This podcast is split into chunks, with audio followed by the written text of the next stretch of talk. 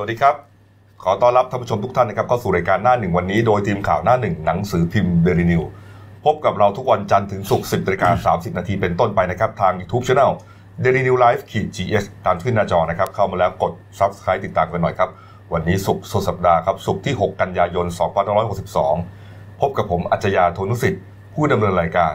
คุณไพศาลชัยเพชรคุณโดนะครับผู้ช่วยหน้าข่าวหน้าหนึ่งและคุณเก่งภารัตน์มิ่งขวัญผู้ช่วยหัวหน้าข่าวหน้าหนึ่งสายการเมืองนะครับ วันนี้ข่าวสารบ้านเมืองก็เยอะพอสมควรนะครับ เรื่องที่เราเกาะติดมาตลอดนะฮะคดีการอ่าฆาตกรรมนะฮะของบิลลี่นะครับหรือว่านายพอลจีรักจงเจริญนะครับ เป็นแกนนำชาวกะเหลี่ยงบ้านโป่งลึกบางกอย ที่ตำบลห้วยแม่เพลียงอำเภอแก่งกระจานจังหวัดเพชรบุรีนะครับที่หายตัวไป 5 ปีแล้วนะฮะก็มีร้องเรียนกันตลอดนะฮะแล้วก็ตามหากันตลอดเมียก็พยายามร้องเรียนทุกหน่วยงาน แต่ไม่เจอตัวสุดท้ายเจอ แต่ไม่ได้เจอตัวนะครับ ก็เจอเป็นกเป็ระนดูกซากนะฮะเป็นซากโอ้เศษกระดูกนะฮะ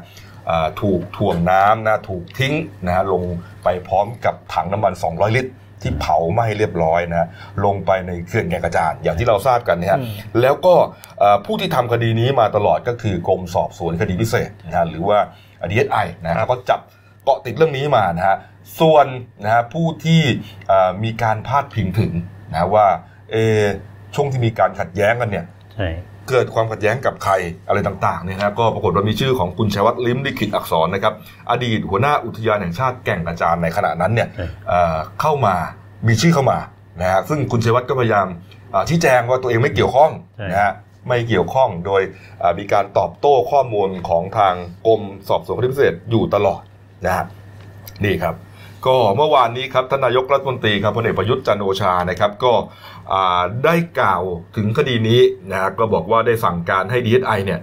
ดำเนินการหาตัวผู้กระทำผิดมาลงโทษให้ได้นะฮะเห็นว่า DSI ขอเวลา 3 เดือนนะก็เอาละก็ก็พอได้อยู่ แล้วก็ยืนยันว่าไม่มีใครอยู่เหนือกฎหมายไปได้ ทั้งสิ้นนะใครทำผิดก็ต้องถูกลงโทษว่ากันไปตามพยานหลักฐานครับนี่ฮะในส่วนของ พันตุรวจโทกรวัดปานประภากรนะครับ รองอธิบดี DSI นะครับเมื่อวานนี้เขาเดินทางลงพื้นที่ที่แก่งกระจานนะครับ ไปพบกับคุณพินนภาพฤกษาพันธ์นะหรือว่ามือนอนะมือนอนี่เป็นภรรยาของของอาบิลลี่เนี่ยนะครับ ก็เหมือนกับไปให้กำลังใจอะนะเออไปรักให้กำลังใจนะส่วนเอ่อมือนอก็กล่าวทั้งน้ำตา บอกว่ามั่นใจการทำงานของ DSI แต่ว่า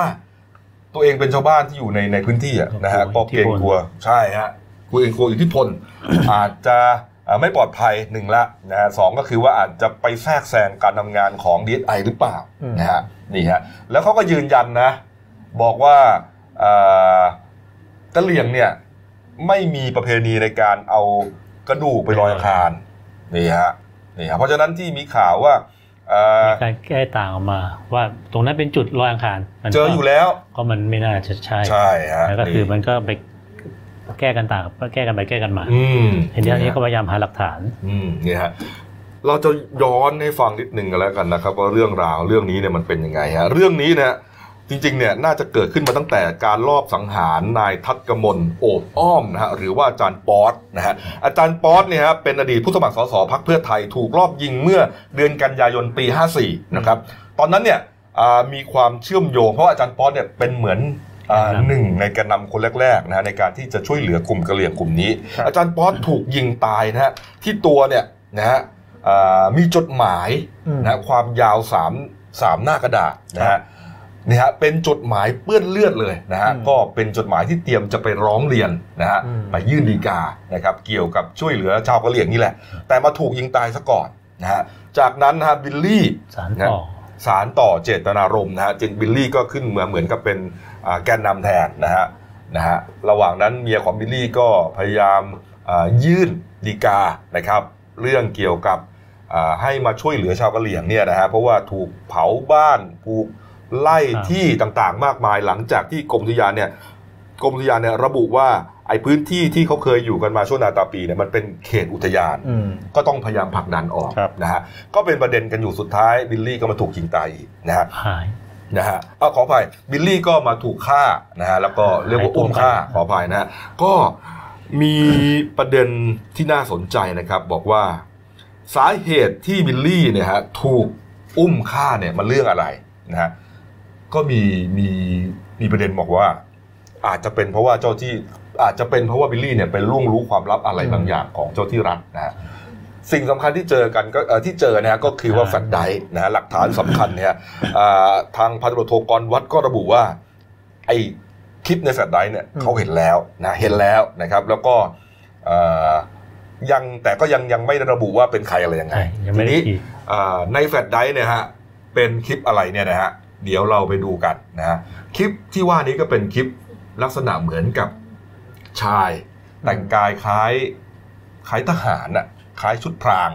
ชุดพรางก็ไม่รู้ชุดพรางไหนเหมือนกันนะมันมีพรางหลายก็มองว่าในหลายหน่วยงานในป่าก็ส่วนใหญ่จะแต่งกันอย่างถูนี้กต้องถูกต้องครับไม่ว่าจะเป็นทหารก็ควรจะเจ้าที่ระบุป่าไม้เจ้ายุทธยานเนี่ยเพราะว่ามันเป็นเป็นเรื่องของอ่าอยู่ในป่าเนี่ยเราฮะควรจะระบุไม่ได้ก็เป็นลักษณะของการกำลังเลื่อย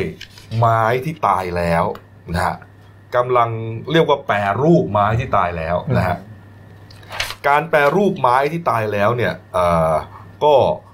เหมือนกับลักษณะว่าจะเอาไปสร้างอาคารอะไรบางอย่างนะครับ แต่ว่า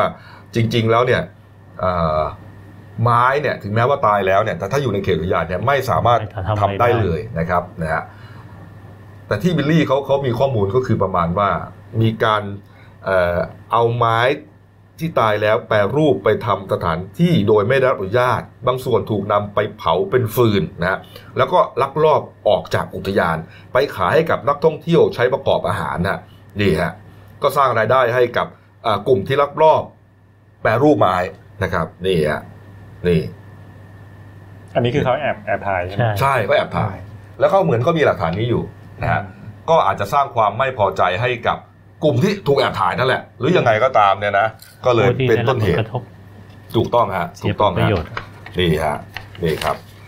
ในส่วนของคุณอ่ามานะเพิ่มพูนนะครับอ่าหัวหน้าอุทยานแก่งกระจานคนปัจจุบันเนี่ยนะฮะ ก็เมื่อวานนี้ก็ให้สัมภาษณ์ประเด็นที่เขาเถียงกันอ่าระหว่างอีดีไอ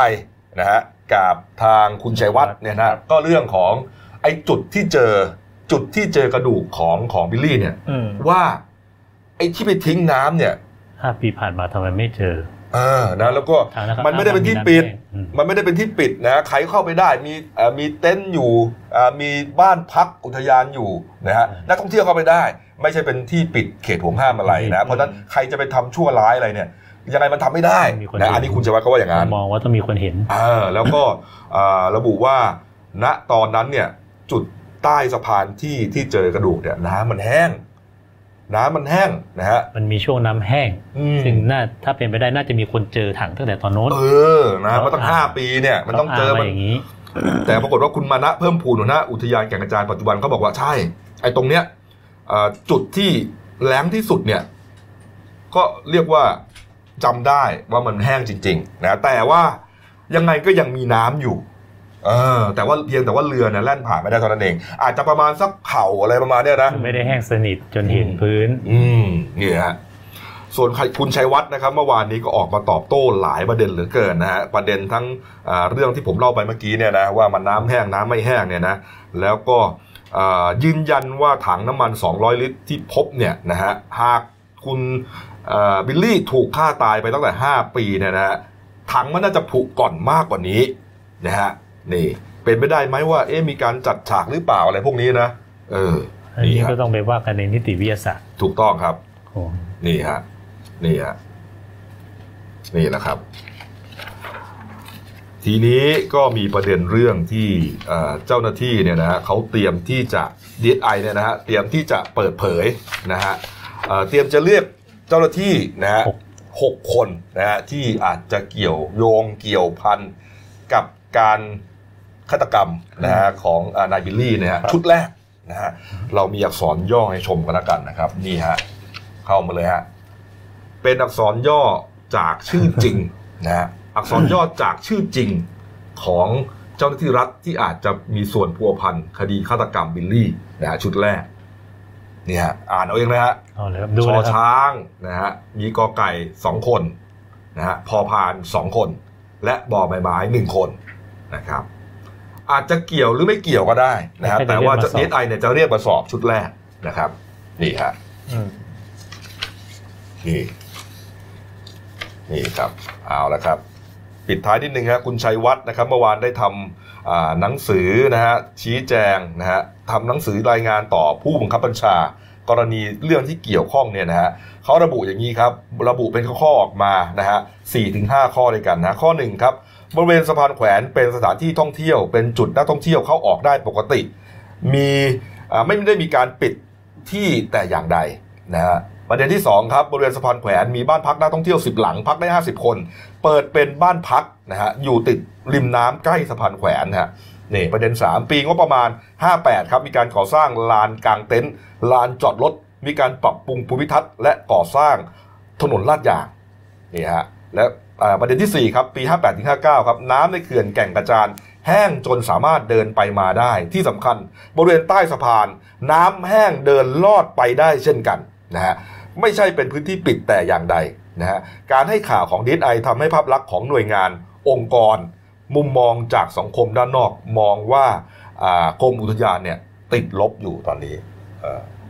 นะฮะแต่พันตำรวจโทก่อนวัดใช่ไหมฮะ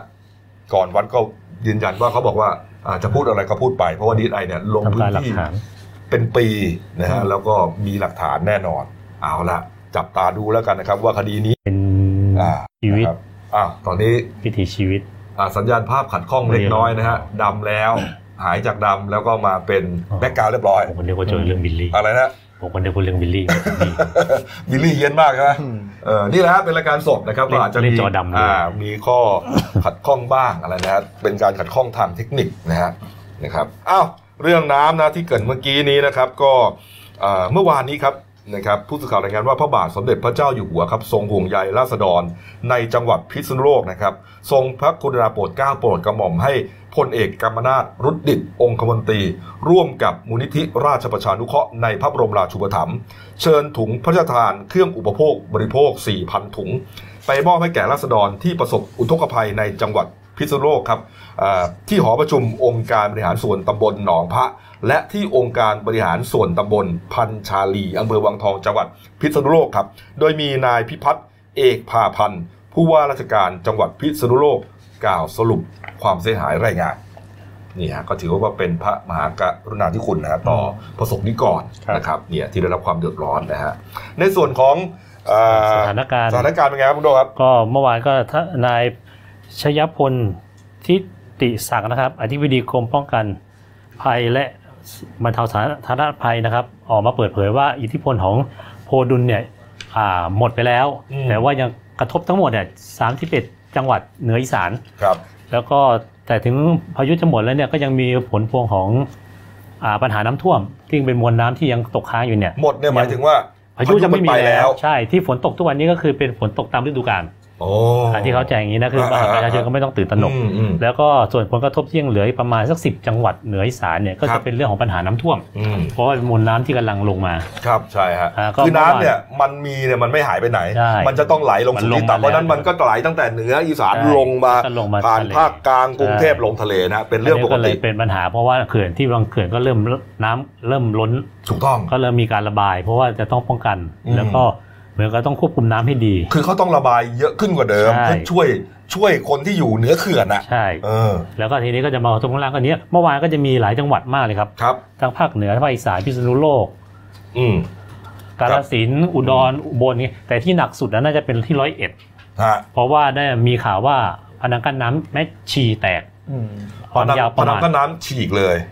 แตกเลยเว้ยเป็นยาวประมาณ 100 เมตรก็แสดงว่าน้ำก็ทะลักน้ำเข้าก็ทะลักเข้าเลยสามหมู่บ้านใกล้กับแม่น้ำก็โอ้โห ท่วมกระทันหันหนีของขึ้นไม่ทัน อืมทีนี้ก็น้ำสูงประมาณเมตรยี่สิบ โอ้โห แต่แต่ก็ยังดีหน่อยไม่ใช่เขื่อนว่าเป็นแค่ผนังก็เลยค่อยๆไหลเข้ามา แต่ยังนี้ยังมีอีกประมาณ 500 หลังคาเรือนที่ได้รับกระทบทันทีเลย โอ้โหแล้วก็ประมาณพันกว่าคนหนีน้ำกัน อืมส่วนอย่างเนี้ยเขาก็เลยรีบแจ้งเตือนอีกเจ็ดหมู่บ้านที่อยู่ในพื้นที่ที่ไหนฮะที่ที่บอลแตกเนี่ยที่เออ ร้อยเอ็ดครับร้อยเอ็ดอ่านะ พนักงานน้ำรอยต่อระหว่างจังหวัดร้อยเอ็ดกับยโสธรเป็นหมู่บ้านท่าเสียว แล้วก็บ้านท่าวาลีแล้วก็บ้านชีเท่าอืมสามหมู่บ้านเนี่ยจะโดนก่อนเพราะอยู่ใกล้แม่น้ำครับแล้วทีนี้ยังเหลือเจ็ดหมู่บ้านที่ก็ต้องรีบแจ้งเตือนให้รีบขนของอ่านี่ฮะนี่เป็นคลิปที่ถูกส่งต่ทอกันหารมาทจาก หารก็ต้องรีบลงไปช่วย อ่าเป็นคลิปจาก Facebook ฉันฉันคือวัคซีนความรักฆ่าบาดทะยักอารมณ์เนี่ยนะฮะเขาก็เป็นคลิปที่เอ่อคนที่ขึ้น เอ่อเครื่องบินกำลังจะลงเนี่ยนะกำลังจะแลนดิ้งลงที่เก็บภาพไว้ร้อยเอ็ดเนี่ยนะฮะเก็บภาพไว้นี่คือแบบความเสียหายแบบเป็นบริเวณกว้างมากจริงๆนะอืมน้ำท่วมไปทั่วหมดนะฮะนี่ฮะมันไม่ใช่เฉพาะแค่ริมตลิ่งนะเพราะมันเลยที่กันมา เยอะไปหมดฮะคือตรงไหนก็มีแต่น้ำฮะไม่รู้ว่าใครจะช่วยใครกันได้เนี่ยนะฮะนี่อันนี้ที่ร้อยเอ็ดนะฮะนี่หนักหนาสาหัสสาการจริง ๆนะครับนี่ฮะ ไปถ่ายมุมไหนก็มีแต่น้ำอะอืมนะฮะนี่ฮะส่วนที่คุณเอ่อคุณโดบอกเนี่ยนะว่าอ่าจะต้องรีบระบายน้ำนะฮะจากเหนือเขื่อนให้เร็วเนี่ยนะก็ถูกเปิดเผยนะกรมชลประทานเขาแจ้งเตือนจังหวัดท้ายเขื่อนเจ้าพระยาเจ็ดจังหวัดด้วยกันใช่ครับก็ที่ราบลุ่มภาคกลางนี่แหละนะฮะไล่มาชัยนาทอ่างทอง สิงห์บุรีสุพรรณบุรีอยุธยาอะไรพวกเนี้ยนะครับบอกว่าช่วงเที่ยงวันถึง6โมงเย็นนะฮะน้ำ ในเขื่อนเจ้าพระยาจะระบายน้ำแบบขั้นบันไดครับ อัตรา 770ถึง800 ลูกบาทเมตรต่อวินาที หมายความว่าระบายน้ำเพิ่มขึ้นนะครัฮะบก็แจ้งเตือนนะฮะว่าอ่าผู้ที่อยู่ใต้เขื่อนเนี่ยรีบขนของขึ้นกันแล้วกันนะ โดยเฉพาะยิ่งที่แม่น้ำน้อย บริเวณคลองโผงเพงอ่างทองนะครับ คลองบางบานที่พระนครศรีอยุธยาตำบลหัวเวียงตำบลบ้านกระทุ่มอำเภอเสนา ตำบลลาดชิดตำบลท่าดินแดงอำเภอผักไข่เนี่ยน้ำจะท่วมสูง 20-30เซนติเมตร เย็นวันนี้อะวันนี้ครับรอนี่ฮะเย็นวันนี้ฮะฟังข่าวแล้วรีบก็เตรียมรับมือกันหน่อย ถูกต้องฮะที่เขาแจ้งบอกว่าที่เขาต้องรีบระบายน้ำนี้เพราะตอนนี้ทะเลไม่หนุนอ๋อก็เลยรีบเอาลงก่อนอ่าเพราะเป็นการบริหารจัดการน้ำเพื่อจะได้ไม่มีปัญหาเออเพราะฉะนั้นก็เลยอยากให้ประชาชนเข้าใจว่าตอนนี้ยังควบคุมอยู่ได้ ไม่ต้องตื่นตระหนก ครับอืมเพราะว่าบางทีจะกลัวเหมือนปี54เออว่าเฮ้ยน้ำเต็มเขื่อนแล้วยังไม่อะไรเงี้ยโอ้นั่นหนักจริง อันนี้ก็เลยต้องรีบระบายเพราะตอนนี้ทะเลไม่หนุนก็เลยครับรีบปล่อยไปทิ้งก่อนเอาละฮะเพราะไงน้ำเหนือกำลังมาครับผมนี่ฮะก็ติดตามเอ่อการพยากรณ์อากาศของกรมอุตุนิยมวิทยาแล้วกันนะฮะก็แล้วดูแลก็ใกล้ชิดหน่อยใช่ครับเอามาดูการบ้านการเมืองนะครับเอ่อเรื่องการเมืองเนี่ยนะฮะประเด็นที่สำคัญตอนนี้นะฮะ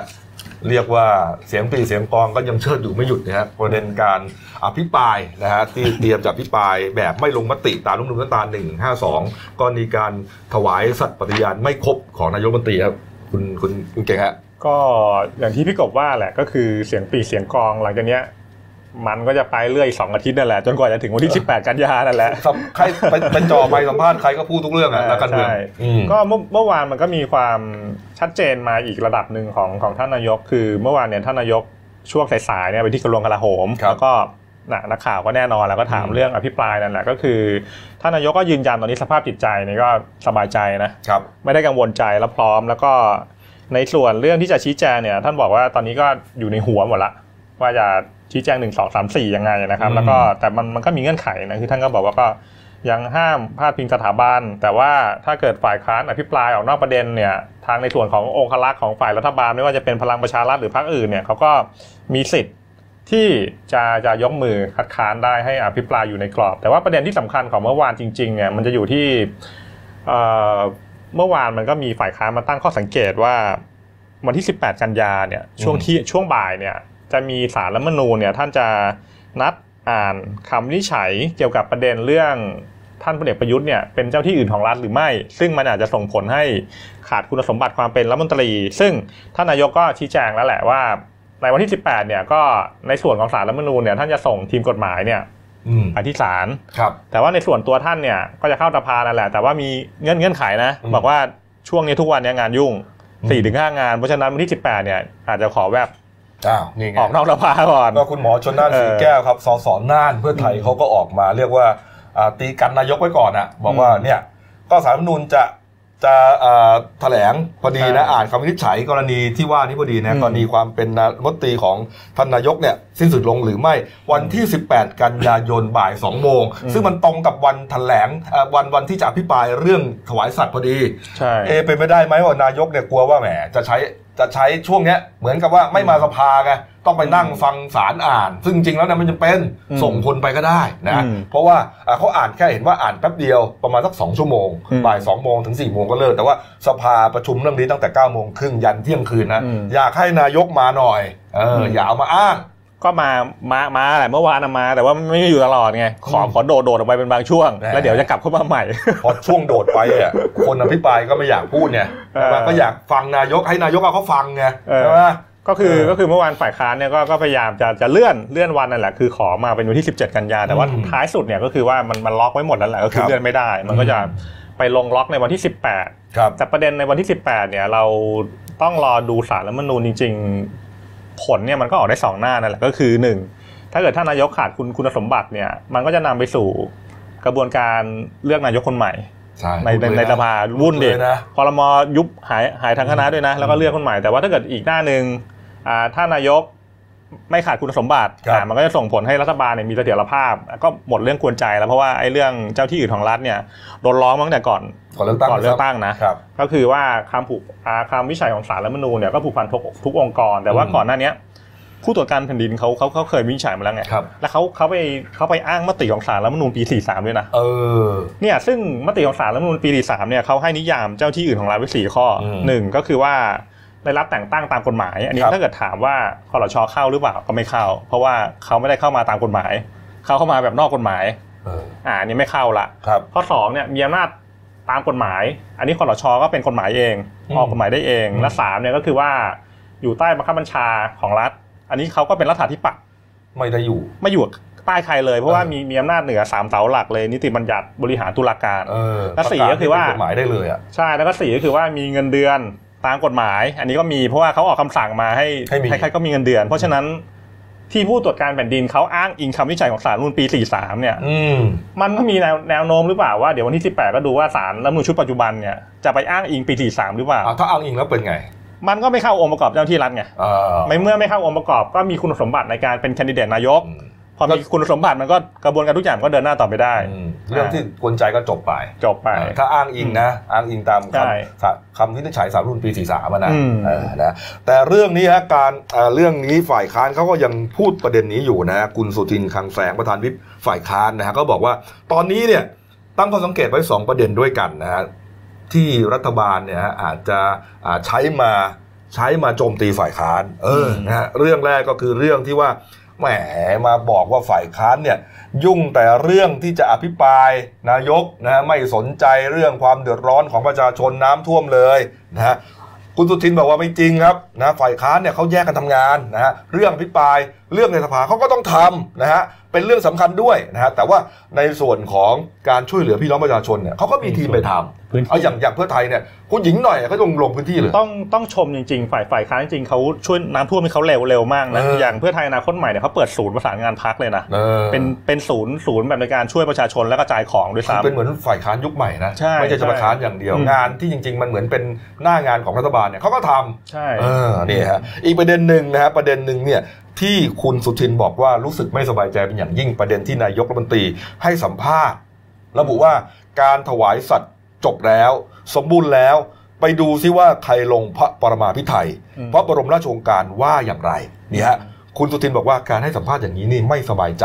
สองประเด็น ประเด็นแรกคือนายกใช้ถ้อยคำไม่เหมาะสมเท่าไหร่นะฮะเอ่ออยากให้นายกระมัดระวังและทบทวนนะฮะถ้าเป็นเรา หมายถึงเป็นคุณสุทินเนี่ยอืมจะไม่ใช้คำพูดเช่นนี้นะอีกมุมหนึ่งก็มองได้ว่าวันนี้ฝ่ายรัฐบาลกำลังจะลากฝ่ายค้านไปพูดเรื่องนี้ด้วย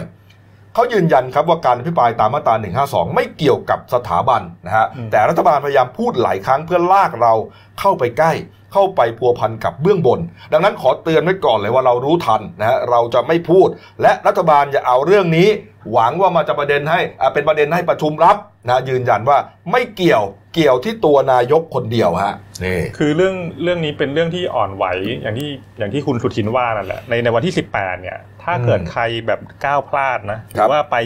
ไปพลาดพิงหรือไปอะไรเงี้ยอืมก็จะมีปัญหาในอนาคตอีกอืมใช่ไหมแต่เขารู้นะผมว่าฝ่ายค้านเขารู้แหละอืมนะเออนะครับอะมีประเด็นอื่นอีกไหมฮะการเมืองฮะอ๋อ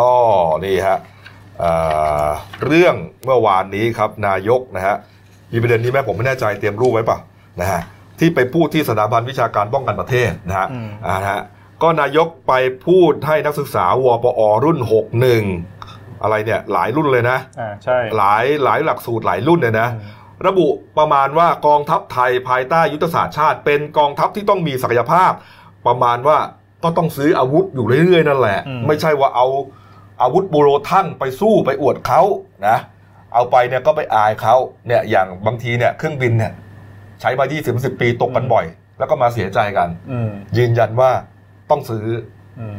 เออก็ก็เมื่อวานท่านนายกก็ชัดเจนนะในการจะจะเดินหน้าประเทศในในรูปแบบของรัฐบาลประยุทธ์สองเนี่ยคือว่าจะเน้นเรื่องความมั่นคงก่อนคือครับคือในมุมมองของท่านเนี่ยมองว่าในเมื่อประเทศมีความมั่นคงเนี่ยท้ายสุดเนี่ยการเมืองจะมีเสถียรภาพอืพอมีเสถียรภาพเสร็จมันก็จะนำไปสู่การพัฒนาระบบเศรษฐกิจ ก็เมื่อวานท่านก็บอกว่าบางทีเรือมันเก่าครับไปรัสเซียนัดไปสามเดือนห้าเดือนเพิ่งไปถึงไงเขาโ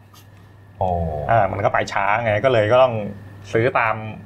งบประมาณของประเทศเอออืมก็ซื้อกันเยอะมากจริงๆนะนะก็ในในในอย่างว่านะในช่วงยุค โดยโดยเฉพาะผู้นำที่มาจากทหารคือเนี่ยคือไอ้ของเก่าที่มีเนี่ยมันถึงขั้นบูโรทั้งไหมก็คำว่าบูโรทั้งนี่มันต้องเก่าขนาดไหนวะคุณโดนะคือมันต้องเหมือนขับไปหนึ่งขับไปแป๊บหนึ่งน็อตหลุดอันตัวหนึ่งอะไรประมาณนั้นนะไอ้ความรู้สึกผมนะบูโรทั้งเนี่ยรถถังมันน็อตหลุดได้ขนาดนั้นเลยเหรออืมนะ ก็เป็นคุณเก็บไปแล้วมีอะไรเป็นไม่แต่จะบอกบอกบอกว่าแล้วกำก็ลังตัวบอกบอกว่าอะไรครับกำลังจะจะมองมองว่าท่านนายกเนี่ยก็มองถึงยุทธศาสตร์การพัฒนาประเทศแหละก็คือว่าเออออย่าง balance power เนี่ยถ้าเกิดประเทศเพื่อนบ้านมีเนี่ยมีมีอะไรเราก็ต้องมีอย่างนั้นหรือมันเป็นว่ามันเป็นอีกประเด็นหนึ่งหรือว่าเขาเขามีอาวุธอ่าอย่างเรือดำน้ำเราก็ต้องมีเครื่องบินปราบเรือดำน้ำเลยก็ว่าไปนี่ก็คือมุมมองทางทหารอืมอืมมันต้องมีเหมือนกับ balance ใช่ไหมเขาเรียกอะไรนะ balance power balance power เออโอ้คำนี้นี่ใช้ได้นะเออรับเขาอะอะมาดูเรื่องนี้ฮะดูว่าจะ balance หรือเปล่านะฮะนี่ครับกรณีที่เอ่อสัตนายสัตวแพทย์ทีทัศน์นะครับเอ่อเกียรติและดานลมฮะอดีตผู้สมัครสสพลังประชารัฐนะฮะ เขาไปให้สัมภาษณ์แล้วก็ยื่นหนังสือถึงพลเอกประวิตยวงสุวรรณรองนายกบัญตรีผ่านคุณศิระเจนจาคะสสกทมพลังประชารัฐเนี่ยบอกว่ามีการซื้อขายตำแหน่งกันนะฮะในที่กระทรวงทรัพยากรธรรมชาติและสิ่งแวดล้อมนะฮะเก้าอี้ที่ดีนี่600 ล้านบาท จ่ายกันไปแล้ว 300 จะจ่ายครึ่งหนึ่งปีหน้านะฮะแล้วก็เหมือนพุ่งเป้าไปที่คุณวราวุฒิศิลปะอาชารัฐมนตรี ทรัพยากรธรรมชาติสิ่งแวดล้อมโอ้โหคุณคุณคุณท็อปวราวุฒิเมื่อวานนี้ก็ปี๊ดแตกเลย พูดออกมาได้ยังไง พูดอย่างนี้เออหัวมีไว้กั้นหูหรืออะไรอ่านนะฮะเอ่อผมไม่ได้เดือดร้อนขนาดนั้นเออพูดให้มันดีคิดก่อนพูดโอ้โหอืมปรากฏว่าเมื่อวานนี้ครับเฮียเคียฮะเฮียเคียของเราฮะเฮียเคียของรัฐบาลชุดนี้ครับพี่ธรรมนัฐพรหมเผ่าครับร้อยเอกธรรมนัฐพรหมเผ่ารัฐมนตรีช่วยเกษตรและสหกรณ์ครับนะฮะเขาก็ได้พาคุณทีทัศน์เนี่ยฮะ มาขอโทษนะมาพบกับคุณวราวุฒินะฮะมาขอโทษเลยนะ ไปเจอกันที่รัฐสภาครับ บอกว่าเรื่องนี้เป็นความเข้าใจผิดนะ จึงอยากจะมาขอโทษท่านรัฐมนตรี และเพราะทำให้ท่านรัฐมนตรีเนี่ยเสียหาย เพราะไม่เกี่ยวกับรัฐมนตรีครับ จากนั้นครับหมอทีทัศน์ก็ได้ยกมือไหว้ขอโทษคุณวราวุฒินะแล้วจับมือกันนี่ฮะ คุณวรวุฒิก็บอกว่าวันนี้ชัดเจนแล้วว่าสิ่งที่เกิดขึ้นเนี่ยไม่ได้เกี่ยวอะไรกับการทำหน้าที่รัฐมนตรีของผมในช่วง 2 เดือนที่ผ่านมาครับนะฮะเรื่องการฟ้องร้องหนึ่งดีนั้น ถ้าอีกฝ่ายยอมรับผิด ผมก็เป็นลูกผู้ชายพอ ผิดก็คือผิดจบก็คือจบฮะสุดท้ายติเชิงหยอกล้อนะฮะไปบอกว่าพี่หมอจะพูดอะไรก็คิดดีๆก่อนนะทีหลังอะเอออู้แต่ว่าเขาอ่าผู้กองธรรมนัฐนี่ท่านท่านก็สิงปืนไวเหมือนกันนะอ้าว ข้ามคืนเดียวทุกอย่างโอ้พลิกกลับมาแล้วทุกเรื่องด้วยสามนะร้อยหกสิบองศาเออแล้วทำจบด้วยใช่เออนะฮะจริงๆมันคุยง่ายแหละมันอยู่รัฐบาลด้วยกันอะมตอนออกเดียวกันออกเป็นข่าวนี่เขายังงงเลยนะเฮ้ยแต่แบบถ้าเกิดถ้าเกิดจะฟ้องก็ดีเหมือนกันนะจะได้พิสูจน์ความความจริงไปเลยว่าว่าว่าสรุปประเด็นเนี่ยมันเข้าใจผิดจริง หรือว่าเข้าใจผิดแบบหลอกโอ้ยไม่ยอมไม่ฟ้องกันหรอกอืมแต่แต่อย่างที่คุณเก่งบอกนี่แหละนะว่าฟ้องก็ดีเหมือนกันนะครับอะมาดูการ์ตูนขาประจำคุณขวดนะครับนี่ฮะนี่ฮะ คงจะแซวท่านนายกรัฐมนตรีแหละไม่ใช่ใครหรอกนะครับ ที่ไปลงพื้นที่ที่พิษณุโลกแล้วก็สุโขทัยเมื่อสองสามวันก่อนนะฮะแล้วก็ไปบอกชาวบ้านบอกว่าเอ๊ะบางพื้นที่มันน้ำท่วมซ้ำซากเนี่ยไหนๆก็ท่วมแล้วนะน้ำไม่เคยหดหดหายไปเลยนะแนะนำให้เลี้ยงปลามันซะเลย ไม่ต้องมาทำนาละนะอยากได้ปลาพันปลาอะไรเดี๋ยวจะเอามาให้ๆอ่าอันนี้ช่องช่องกลางชาวนานี่ก็บอกว่าปลาอะไรก็ได้เออนะแต่ยกเว้นปลายุทธ ไม่แต่แต่แต่ผมไอไอเดียนี้ไอเดียท่านท่านนายกผมถ้าเกิดทำจริงนะเออว่าไงผมเสนอ ถ้าเกิดทำจริงนะอืมไอปลาที่เลี้ยงเนี่ยต้องใส่ปลอกคอทุกตัวทำไมครับ มันจะไปกับน้ำไงถ้าเกิดน้ำหมด อ๋อเอาแล้วคุณจะใส่ปลอกคอทำไมวะเนี่ย ไม่ถ้าเกิดน้ำน้ำมาปลาก็หมดเลยก็ลงทุนเลี้ยงไปอะก็ต้องใส่ปลอกคอล่ามมันไว้ของใครของมันไม่ให้หนีโอ้อ๋ออ๋อเป็นปลามีปลอกคออ่าเออนะฮะมันจะได้ไม่หายปไอ้หมมุดกปลายุทธนี่เขาเล่นกันมานานแล้วนะเออนะครับท่านนายกนี่เป็นคนน่ารักนะฮะแซวอะไรแกก็ไม่ค่อยโกรธหรอกนะอืมโกรธโกรธง่ายหายไวนะครับอะนะครับพักครู่เดียวครับ กลับมาช่วงหน้าครับ หมอศิริราช ผ่าตัดเด็กแฝดครับ เยื่อหัวใจติดกันเสร็จสมบูรณ์ตับติดกันได้ฮะโอ้โหปลอดภัยด้วยนะ ตอนนี้ก็อยู่ในการดูแลของผู้ปกครองนะฮะแล้วก็มีเหตุชิงทอง 3 ล้านนะฮะจี้จี้ชิงแบงค์สี่ล้านนะครับ แล้วก็มีเหตุยกฟ้องสรยุทธ์นะครับ แต่ว่าประเด็นอะไรนี่เดี๋ยวกลับมาคุยข่าวกันต่อครับพักครู่เดียวครับ จากหน้าหนังสือพิมพ์ สู่หน้าจอมอนิเตอร์พ บกับรายการข่าวรูปแบบใหม่ หน้าหนึ่งวันนี้ โดยทีมข่าวหน้าหนึ่ง หนังสือพิมพ์เดลิวิวออกอากาศสดทาง YouTube d e l i n e w l i v e ขีดทีเทุกวันจันทร์ถึงศุกร์10นาฬิกา30นาทีเป็นต้นไป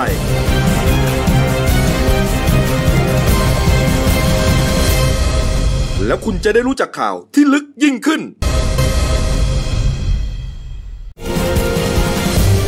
จากหน้าหนังสือพิมพ์ สู่หน้าจอมอนิเตอร์ พบกับรายการข่าวรูปแบบใหม่ หน้าหนึ่งวันนี้ โดยทีมข่าวหน้าหนึ่ง หนังสือพิมพ์เดลินิวส์ออกอากาศสดทาง YouTube d e l i n e w l i v e ขีดทีเทุกวัน จันทร์ถึงศุกร์10นาฬิกา30นาทีเป็นต้นไป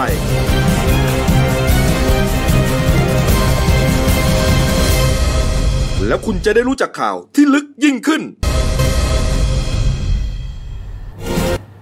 ครับผมกลับสู่ช่วง 2 ของรายการนั่นหนึ่งวันนี้ครับพบกับพี่เอครับคุณวราวุฒิคุณสมบัติหัวหน้าข่าวนั่นหนึ่งนะครับอะมาดูข่าวที่เกิดไว้นะครับ Facebook ของสิริราช International Relation นะเขาได้เผยแพร่นะฮะผลงานของทีมแพทย์โรงพยาบาลสิริราชครับได้ผ่าตัดแยกเด็กนะฮะเด็กที่เป็นฝาแฝดนะฮะตัวติดกันนี่ฮะตัวติดกันเนี่ยถ้าแฝดอย่างนี้เนี่ยอินจันเลยนะ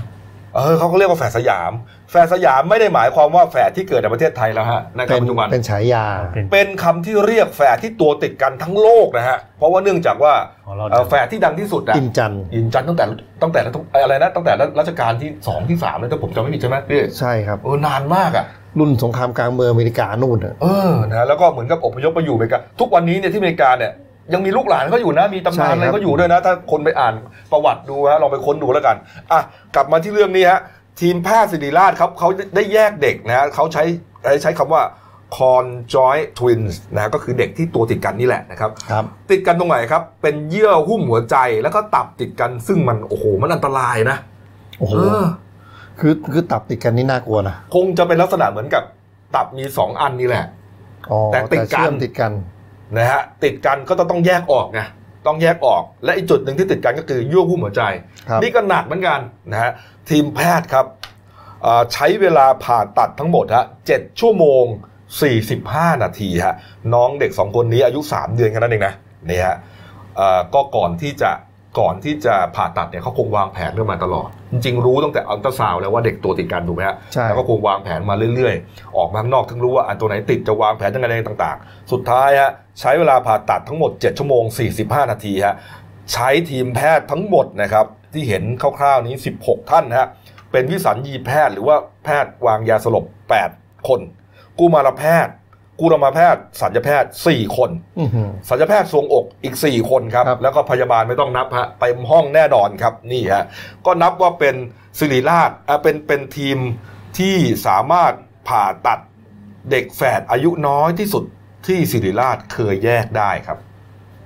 นี่น่ารักเลยอะอืมถ้าถ้าแฝดอินจันอยู่ในช่วงนี้ผมว่าแยกได้แน่นอนนะเทคโนโลยีในปัจจุบันเนี่ยเออนะฮะแล้วถ้าเราไปดูประวัตินะเขาใช้ชีวิตอยู่กันจน จนเสียชีวิตเลยนะแฝดอินจันเนี่ยแล้วก็มีเมียคนละคนด้วยนะโอ้ยผมอ่านหนังสือเขาเยอะครับเออเขาเขาจะมีสูตรอะไรเจ็ดวันอยู่บ้านอินอีกเจ็ดวันอยู่บ้านจันทร์แต่อะไรแต่เงี้ยก็หมายความว่าเขามีคนละคนนะใช่มีเพียงแต่ว่าคนละคนมันอยู่ด้วยกันไม่ได้ใช่ไหมใช่เอาแล้วแล้วสมมติว่าไอ้ฝั่งอินเนี่ย ไปอยู่กับเมียแล้วจันทำไงอะก็คือเจ็ดวันเนี่ยอินจะไปอยู่บ้านจันทร์ก็แต่จันมาด้วยเพราะตัวติดกันมาด้วย แต่จันจะไม่ทำอะไรเมียก็ก็กินทำเหมือนไม่มีตัวตนก็อยู่ไปเรื่อยไม่มีๆตัวตนเออประมาณนั้นเขาอยู่กันอย่างนั้นจริงๆครับเออดูผมดิผมอ่านหนังสือเขาเยอะนี่ฮะนี่ฮะเอาละครับนี่นะก็เป็นผลสำเร็จนะฮะเป็นความสามารถอัจฉริยะกันของคุณหมอสิริราชนะครับนี่ฮะเอามาดูเรื่องอาชญากรรมหน่อยครับมีเหตุจริงอ่าจี้ชิงเงินชิงทองอะไรนะฮะสองรายซ้อนเลยฮะ รายแรกช่วงสายเมื่อวานนี้ที่ศรีราชาชลบุรีครับพี่เอครับ อ๋อก็คือทางตำรวจสพศรีราชาเขารับแจ้งมีคนร้ายเนี่ยใช้อาวุธมีดบุกเดี่ยวอืมเข้าไปจี้ธนาคารกรุงเทพสาขาศรีราชาสองนะครับ บริเวณถนนศรีราชาหนองยายบู่ในอำเภอศรีราชานะครับตำรวจ พอได้รับปุ๊บตำรวจก็รีบยกกำลังไปอืมก็เขาก็คือสมมติว่าตำรวจเนี่ยไปได้ไวมาก คนร้ายยังไม่ได้หนีเลยครับอ่าก็คือ ก็คือหนีขึ้นไปบนชั้นสองอืมแล้วทางตำรวจก็สามารถล้อมจับกลุ่มไว้ได้นะคครัรับบก็คือนายนัดนัดดนายสมบูรณ์อายุ 40 ปีนะครับของกลารเป็นมีดทำครัวหนึ่งเล่มมีดทำครัวธรรมดานี่แหละ แล้วก็ถุงเงินถุงผ้าสีขาวใส่เงิน 4 ล้านบาท ซึ่งได้มา ส่วนหน้าหน้าธนาคารก็มีจักรยานยนต์ของคนร้ายฮอนด้าคิกสีแดงจอดอยู่ครับ ก็คือพอสอบถามรปภรปภเขาบอกว่าเนี่ยก็คือเดินเข้ามาเลยในในนัดอะไรเนี่ยไม่ได้สวมหมวกปิดหน้าไม่ได้มี ไม่ได้มีทรงของโจรให้หน้าสงสัยเลยครับอ่ารปภเขาก็ไม่ได้คิดอะไรนึกว่าไม่ได้คิดอะไร ฝากถอนปกติ พอถึงหน้าเคาน์เตอร์ก็ชักมีดออกมา บอกว่าส่งเงินมา ทางทางเจ้าหน้าที่ก็ตกใจครับในเออส่งยื่นถุงให้ก็เอาโดดข้ามเคาน์เตอร์ไปกวาดเงิน โอ้โหเนี่ยฮะกวาดเงินมาที่กวดสี่ล้านเข้ไปบาทอยู่ในกระเป๋านี่สี่ล้านบาทนะพี่เอาพอเจ้าหน้าที่กดสัญญาณปุ๊บด้วยความน่าจะมีอยู่แถวนั้นได้ไวอะครับอืมก็มาปิดล้อมเลยก็ไม่ทันหนีก็วิ่งไปชั้นสองสุดท้ายก็จนมุมชั้นสองก็หนีไม่ได้ดิหนีไม่ได้ก็อยู่บนตึกกันดิใช่ครับ เอาแทนที่จะออกนอกนั่นนะตกใจเออตกใจผมไม่รู้จะไปยังไง เพราะเจ้าหน้าที่ปิดไว้ข้างหน้าแล้วด้วยเขามีมีดอันเดียวด้วยครับ ก็สุดท้ายก็พอสอบถามภรรยาภรรยาก็บอกว่าสามีเป็นคนดี ไม่ดื่มสุราอืมไม่ดูดบุหรี่ขยันทำงาน แต่เป็นหนี้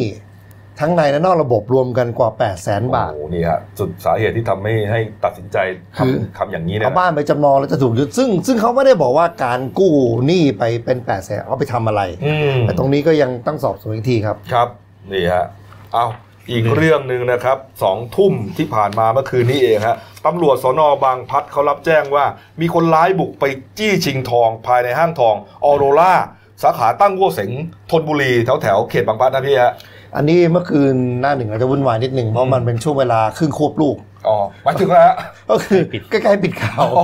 อข้ามเกี่ยวช่วงเวลาข้ามเกี่ยวคือคนร้ายเนี่ยบุกเข้าไปตอนทุ่มห้าสิบนี่ห้าคือภาพเหตุการณ์เลยนะ นี่เขากำลังจี้กันอยู่ใช่ไหมได้ที่อยู่ปือ๋นอไม่ใช่ฮะอันนี้นี่คือเหมือนกับนี่จี้ยังอ่าจี้ไงอันปืนี้นไหนปะปืนอยู่ที่มืออ่าบมาอกจี้แล้วให้สองคนนี้ไปหยิบทอเองอ ให้เอาทองมาสองถาดโอ้เอาปืนมาแล้วเขาก็ถุงอ่าบังปืนไว้อ๋อนี่ฮะนี่อะดูภาพไปก่อนแล้วกันนะฮะก็คือขู่ถ้าอันจะนี้นี่คือเหมือนมือจริง ๆ เหมือนพนักงานหยิบทองให้ลองไงไม่รู้นะแต่นี่คือเหมือนกับอันนี้มาเป็นอะกองนี่ไม่รอแล้วอะโอเคบังบังคับให้เอามาอ่าเนี่ยในในในสองถาดมุมเนี่ยให้เอามาให้ส่งให้เขาอืมนี่ฮะก็คือบุกบุกเข้าไปตอนทุ่มเกือบสองทุ่มอะครับครับพอเข้าไปทำทีว่าคุยกับพนักงานอะพี่ถูกหวยมา อ่าจะมซื้อยากขอดูเลทห้าบาทสักหน่อยเออเอาเลทห้าบาทมาให้ดูสองเส้น แล้วก็เอาสร้อยมาให้ดูอีกเส้นหนึ่งครับพอปุ๊บได้ทีก็ชักปืนขู่เลยโอ้บโหอกเนี่ยให้ส่งให้ส่งทองมาเนี่ยเนี่ยทั้งหมดเนี่ยเขาเอาไปสามถาดนะครับอืมคือตอนแรกก็ยังสับสนอยู่ว่าจำนวนทองที่เอาไปเท่าไหร่ครับในเบื้องต้นจนพนักงานด้วยความตกใจก็นับว่าน่าจะเป็น 159 บาทนะคะอืมมูลค่ากว่า3ล้าน5บาทสามจุดห้าล้านบาทครับพ อสุดท้ายเมื่อการเช็ค เช็คจนชัวร์แล้วสรุปว่าเป็น 179 ล้านนะครับโอ้โห เอ้ยร้อยเจ็ดสิบเก้าบาท อ่ามูมูลค่า 4 ล้าน โอ้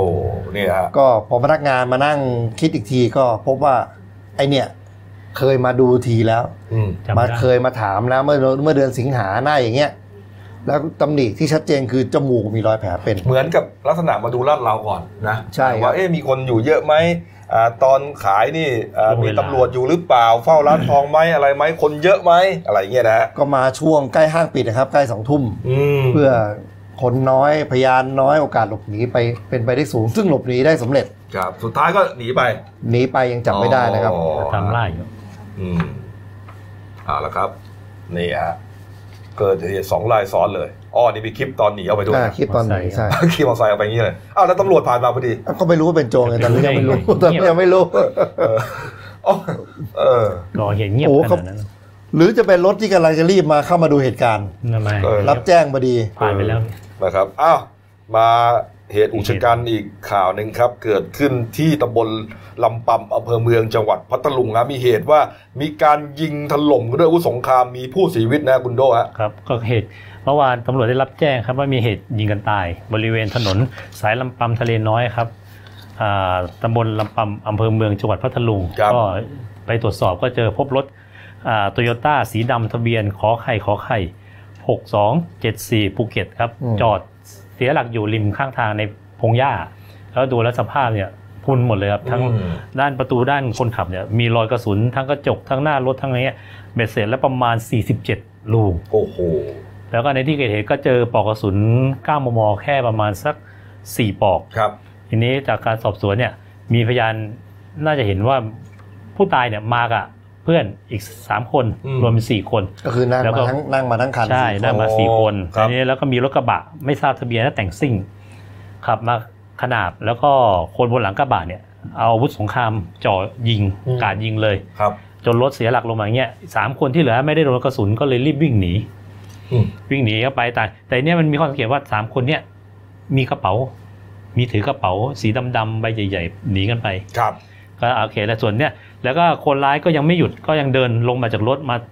จ่อยิงซ้ำอีกเพื่อให้แน่นอนว่าเสียชีวิต อืมเพราะว่าปลอกกระสุนที่เจอน่าจะเป็นของคนที่ลงมายิงครับ อ่าคราวนี้ตำรวจก็สืบสวนไปได้ ก็ตำรวจก็เข้าใจว่าถ้ารูกระสุนขนาดเนี้ยไอ้สามคนที่หนีไปเนี่ยน่าจะต้องบาดเจ็บ อืม ก็เลยจะพยายามติดตามก็ไปไปไปดูในพื้นที่แล้วก็ดูบริเวณบ้านแถวนั้นอะ ครับ ก็ไม่เจอตัว ทีนี้ก็เลยต้องมานั่งต่อว่าทีนี้ในทางการสืบสวนเนี่ยก็มองว่าน่าจะเป็นการหักกับธุรกิจบางอย่าง อืมเพราะคนที่ถูกยิงเนี่ยมันควรจะแจ้งความเพราะใช่ไหมเพราะคนที่ถูกยิงเนี่ยใช่คุณแต่หายคุณตัวเป็นไปผู้เสียหายคุณแล้วหนีไปโดยเฉเฉยเลพาะยผู้ตายเนี่ยคือนายนิรันดร์ชูรักษ์อายุ 40 ปีเนี่ยเขาเป็นขายใหญ่ในพื้นที่ มีชมยานามก็คือดอนเลน้อย ซึ่งก็เป็นขายใหญ่อ๋อในนี้ครับก็ตำรวจก็เลยมุ่งประเด็นว่าขัดแย้ง ส่วนตัวหรือไม่ก็ขัดแย้งธุรกิจมีอย่างน่าจะเพราะเนื่องจากเคยถูกจับกลุ่มคดียาเสพติดเกี่ยวพัน อืมก็คงเกี่ยวพันแต่เราก็คงไม่ไประบุชัดเจน แต่เนี่ครัยบเขาก็มองว่าอย่างนี้ ทีเนี้ยแต่ทีเนี้ยถ้าเกิดมันไม่เป็นเรื่องธุรกิจบางอย่างที่สีเทาหรือผิดกฎหมายสามคนนี้ก็น่าจะออกมาครับ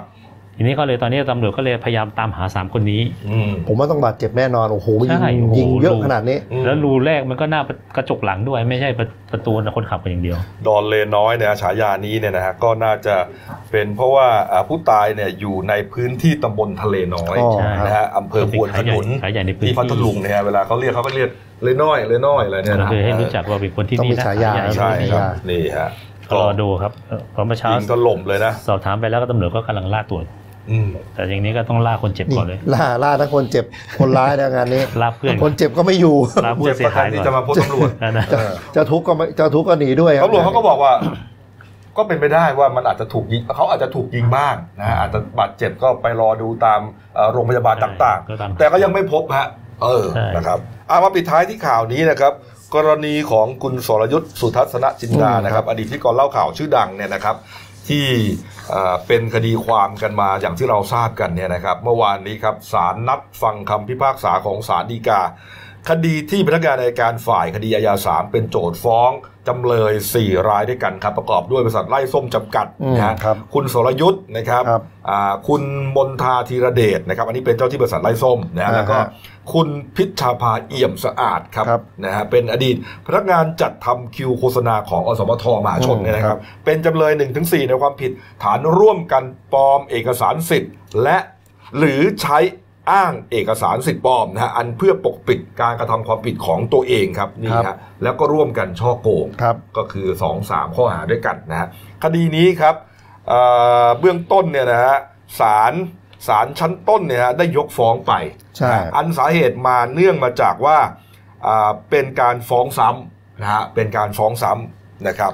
ทีเดียวอ่านะฮะส่วนศาลอุทธรณ์ก็พิพากษายืนตามศาลชั้นต้นนะครับ เนื่องจากว่าอ่ามีคำพิพากษาเสร็จเด็ดขาดในคดียาไมอ่าไปแล้วนะครับนี่ฮะนะครับ ส่วนวันนี้อะเมื่อวานนี้ศาลฎีกาก็ตรวจสำนวนเรียบร้อยแล้วครับ ยืนตามสารอุทธรณ์เนื่องจากว่าคดีที่อัยการโจทฟ้องศาล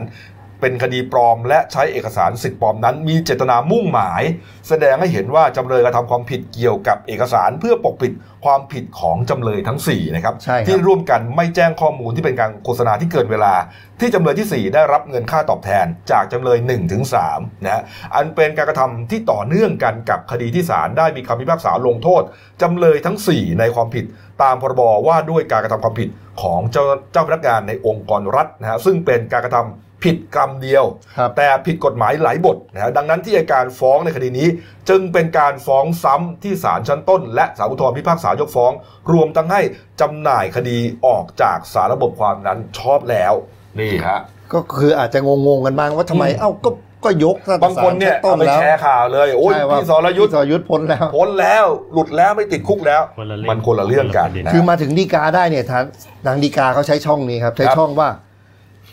ได้ใช้น้ำยาลบคำผิด ลบข้อความรายงานโฆษณาที่มีส่วนเกินอืมที่ทำให้ทั้งจำเลยทั้งสี่ได้ประโยชน์ครับ แต่พอสารดีกาเนี่ยเขามาพิจารณาก็มันสาระสำคัญมันก็คือโกงนี่แหละอืมโกงเดิมก็เลยยกออกไปคดีนี้เนี่ยเป็นคดีปลอม เอกสารสิทธิ์ใช่ครับถือว่าเป็นที่สุดแล้วนะฮะฮะ ส่วนคดีที่จำเลยทั้ง 4 ถูกฟ้องตามความผิดพรบว่าด้วยการกระทำความผิดของเจ้าพนักงานของในองค์กรของรัฐเนี่ยยังอยู่ระหว่างการพิจารณาของศาลฎีกานะใช่ครับคดีนี้ครับศาลอุทธรณ์มีคำพิพากษาให้จำคุกนางพิชชาภา 20 ปี ครับ สรยุทธ์และคุณมนทานะฮะคุก 13 ปี 4 เดือน โดยไม่รอลงอาญาไล่ส้มถูกปรับ 8 0 0 0 0 0 บาทนะฮะ ที่จำอย่างที่จำได้ไงคุณสรยุทธ์ก็ถูกติดคุกไปพักหนึ่งนะใช่โดนโดนไปเออแล้วก็ประกันตัวออกมาในชั้นศาลฎีกาเนี่ยฮะเงินวงเงินคนละ5ล้านบาทครับนะฮะหลังจากฟังคำพิพากษาเสร็จ คุณสรยุทธ์ก็เดินกลับเลยฮะไม่ได้สัมภาษณ์นักข่าวเลยนี่ฮะแหมก็น่าจะคุยซะหน่อยนะตัวเองก็คนเล่าข่าวมาก่อนเอ้าทำไมฮะให้ลูกน้องไปสัมภาษณ์ต้องสัมภาษณ์ให้ได้เออก็น่าจะเออตัวเองก็เคยบี้บี้ลูกน้องมาอยู่แหมคุยสักนิดนึงก็ยังดีเออนะครับอืมไม่เป็นไรนะฮะ ก็รอดูกันแล้วกันนะครับอ้าวดูหน้าหนึ่งแล้วนะครับหนึ่งดาว ขายต่างจังหวัดไกลๆนะก็เป็นข่าวที่เราเล่าไปนะนะนี่ฮะผมดูหกหกดาวนิดนึงกันแล้วกันหกดาวที่ไม่ได้เล่าก็หลายเรื่องนะครับนี่มันมีเรื่องอุบัติเหตุครับที่เรื่องอะไรฮะเรื่องอุบัติเหตุครับ ที่เราพยายามอ๋อนี่ฮะที่เดนิวเปิดประเด็นกันอยู่ครับ เป็นเรื่องอุบัติเหตุที่เกิดจากรถสิบล้ออืมเมื่อวานเราก็เล่นประเด็นว่าทำไมสิบล้อเนี่ยทำเกิดอุบัติเหตุเพราะว่าอาจจะเป็นนิสัยการขับครับซึ่งซึ่งนักวิชานัก วิชาการเขาวิเคราะห์อยู่ ชอบขับจี้ท้ายคันหน้าอืมหรือเวลาแซงเนี่ยแซงไม่พ้นแล้วไปตีคู่เนี่ยเต็มถนนมาอย่างเงี้ยอืมอืมรถที่สวนเลนไปก็ต้องหลบกันวุ่นวายแล้วแรงเฉื่อยเวลาเบรกมันน้อยไงน้รอยถมันหนักไงโอเบรกาสกชนบางมีทีเยอะมันไม่หยุดชะงักทันทีทันใดเหมือนกับรถเก๋งใช่ครับอืมเราเรียกเหิมไงเหิมว่ารถเราใหญ่กว่า นี่มีข่าวกีฬาขึ้นหน้าหนึ่งด้วยนะฮะเมื่อวานนี้ครับนี่ฮะลุ้นไงศึกอ่าฟุตบอลอ่าเรียกว่าอ่า ศึกบอลโลกรอบคัดเลือกคเรารับก็เลือกปีโซนเอเชีย2022 นะครับก็คือเขาจับตามองว่าประเดิมคุณนิชิโนะเนี่ยแหละอืมเดี๋ยวจากหน้ากีฬาเขาน่าจะมาคุยละเอียดแล้วคอ่ารับนะแต่ว่าเมื่อวานนี้ก็เสมอไป0-0ไร้สกอร์นี่ถ้าหน้าหนึ่งเล็งไว้นะครับ ถ้าชนะเนี่ยยอมพลาดหัวใหญ่เอางั้นเลยนะแซงบิลลี่เลยครับเออไม่ชนะก็เลย เดี๋ยวไปฟังรายละเอียดกับสดเอากับกับ after the game ครับนะฮะบ่ายโมงตรงวันนี้ก็แล้วกันนะครับ วันนี้ก็ฝากช่องเราด้วยนะครับเดลินิวส์ไลฟ์ขีดจีเอสนะครับ เข้ามาแล้วกด subscribe กดไลค์กดแชร์กดกระดิ่งแจ้งเตือนครับ มีรายการดีๆทั้งวันและทุกวันนะฮะวันนี้หมดเวลาครับเรา 3 คนลาไปก่อนขอบพระคุณทุกท่านที่ติดตามรับชมครับลาไปก่อนครับสวัสดีครับ